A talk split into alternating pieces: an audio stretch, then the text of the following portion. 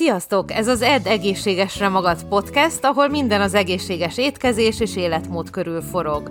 Rudnai Péter Krisztina vagyok, táplálkozástudományi szakértő, személyedző, dietetikai hallgató, több mint 20 éve edzek, étkezek, tapasztalom és vendégeim vannak. Praktizálásom során szem előtt tartom az emésztés egészségét, az anti-aginget, vagyis hogy minél szebben öregedjünk meg, a gyulladás csökkentést és az élet hosszúságán. Ha még többet akarsz tudni, nézd meg a podcast leírását, vagy az étkeztudatosan.hu-t.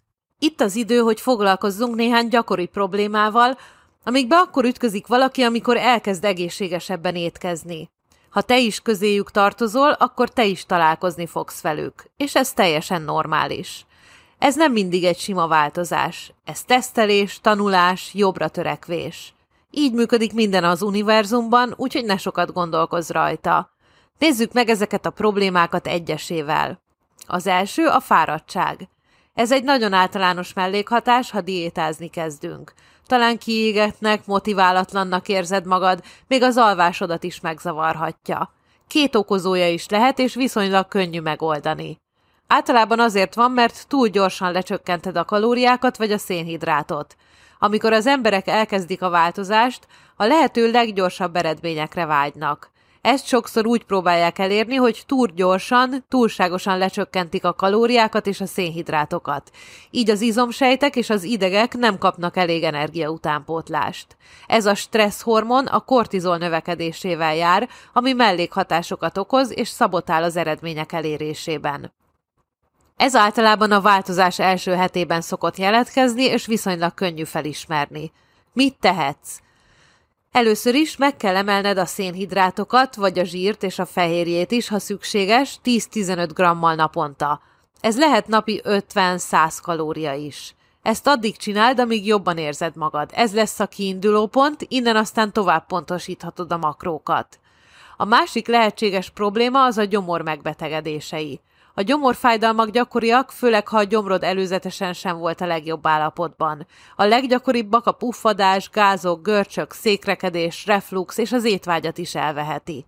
Az egyik járható út erre is az idő. A túl gyors, túl nagy változások hormonális egyensúlyvesztéshez és a bélflóra megváltozásához vezethet. De ezek a tünetek teljesen normálisak, ha figyelembe vesszük, hogy egy új diétához alkalmazkodunk. A bélflórának és a hormonoknak kell 1-4 hét, amíg hozzászoknak az újhoz. Tehát, ha csak a tüneteid nem olyan súlyosak, hogy az már az életminőséged rovására mennek, akkor adj neki időt. A következő probléma a túl sok rost, túl gyorsan. Ez is ugyanezeket a tüneteket okozza. A megoldás egyszerű, csökkentsd a rostbeviteledet egy még elviselhető mennyiségre, és innen fokozatosan emelt fel. Néhány esetben használhatunk rostkiegészítőket, de ha az étkezésünk rendben van, akkor nincs rájuk szükség.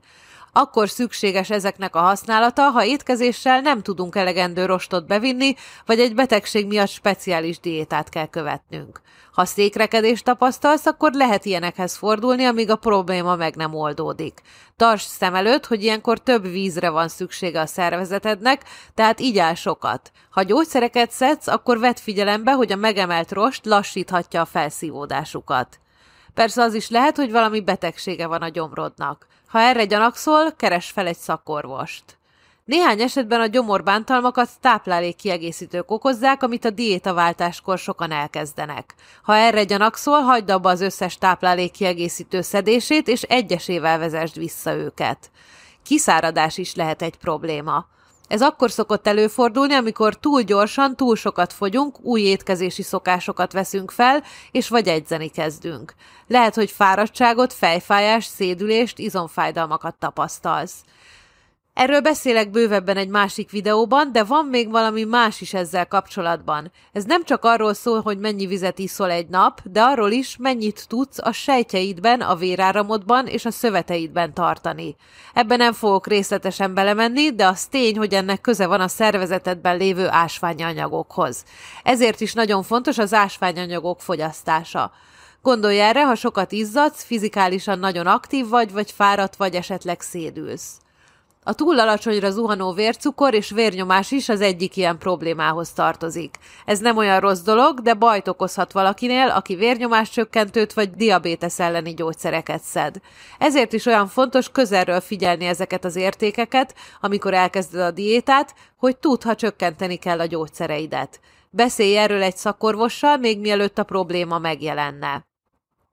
Most már tudod azt a 3-4 problémát, amikkel az életmódváltás elkezdésénél találkozhatsz.